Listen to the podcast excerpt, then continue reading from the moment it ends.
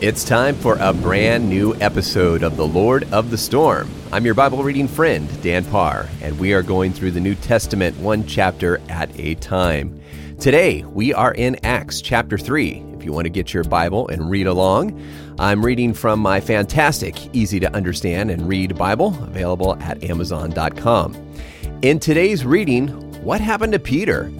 Towards the end of the Gospel of Matthew, we saw him denying he even knows Jesus, and now he's healing people, confronting them over their actions, and boldly standing up and telling them how to be saved. What's changed about him?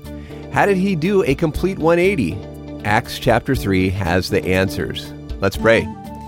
Father, thank you that you know what we need in our lives. As we turn to your word, help us to encounter you, we pray, in Jesus' name. Amen. Acts 3. Peter and John were going up into the temple at three o'clock, the hour of prayer. A man who was lame from birth was being carried. Every day he was laid at the door of the temple, which is called Beautiful, to ask for money from those who entered. Seeing Peter and John about to go into the temple, he asked them for money. Peter, looking directly at him with John, said, Look at us. He listened to them, expecting to receive something from them. But Peter said, I have no silver or gold, but what I have I give to you. In the name of Jesus Christ of Nazareth, get up and walk. He took him by the right hand and raised him up. Immediately his feet and his ankle bones received strength. Leaping up, he stood and began to walk. He went into the temple with them, walking, leaping, and praising God.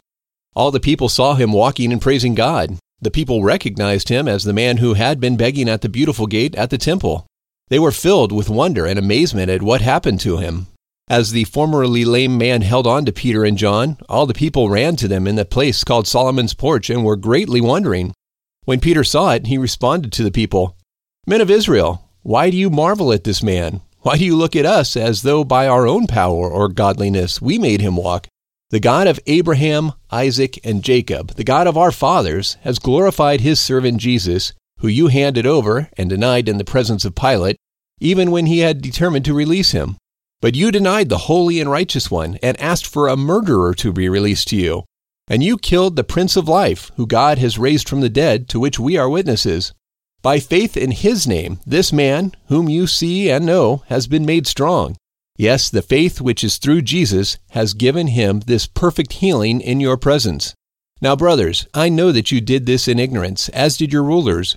But the things which God told us through all his prophets, that the Christ should suffer, he now has fulfilled. So repent and turn again, so your sins will be wiped away, so that there may come times of refreshing from the presence of the Lord, and that he may send Christ Jesus, who is ordained before you, who will stay in heaven until it's time for the restoration of all things, which God spoke of long ago through his holy prophets.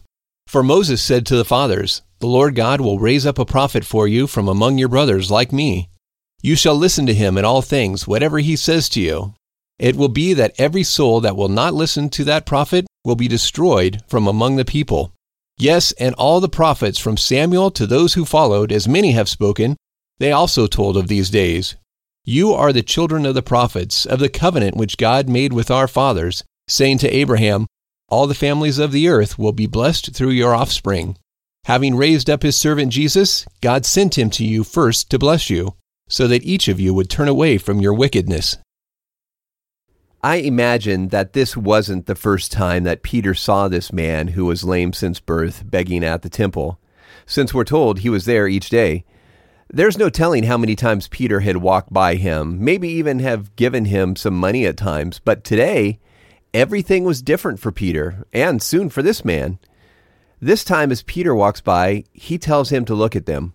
Right off, there's something different, right? Often, when I see people standing on the corner asking for money, the last thing I want is eye contact. I don't want to look at them. I don't want them to look at me because then there's a connection. And my concern is that with this connection comes responsibility for me to do something.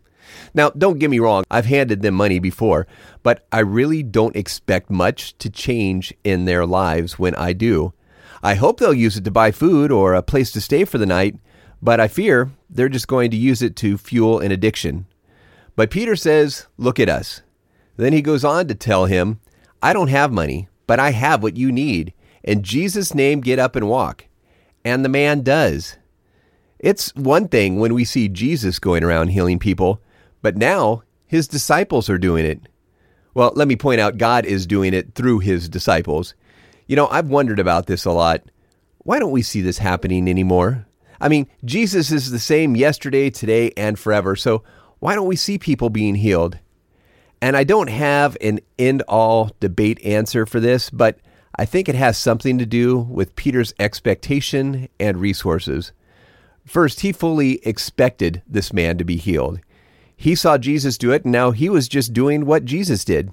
Second, Peter had to rely completely on Jesus. He told the man, I don't have any money, but I know what you need, and money isn't it. You need your legs to work. Get up and walk. If Peter had a couple hundred bucks on him, would we even have this story? Might he just have tossed the guy a few bucks and kept walking? I don't know, maybe. But I think two of the key things were he did what Jesus did with expectation of it happening. It was like it wasn't even a question that it wouldn't. And then also, he had to rely on Jesus instead of his own resources. And you know, things like this are still happening in the world.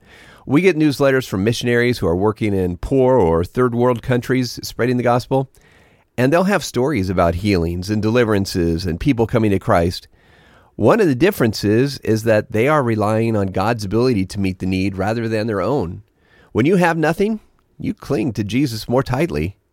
Now, this isn't to say that having resources is bad. You know, someone is donating to help that missionary be able to pay the bills so they can be on the mission field. But I think there's something to expecting God to show up because you've got nothing else. Let's pray.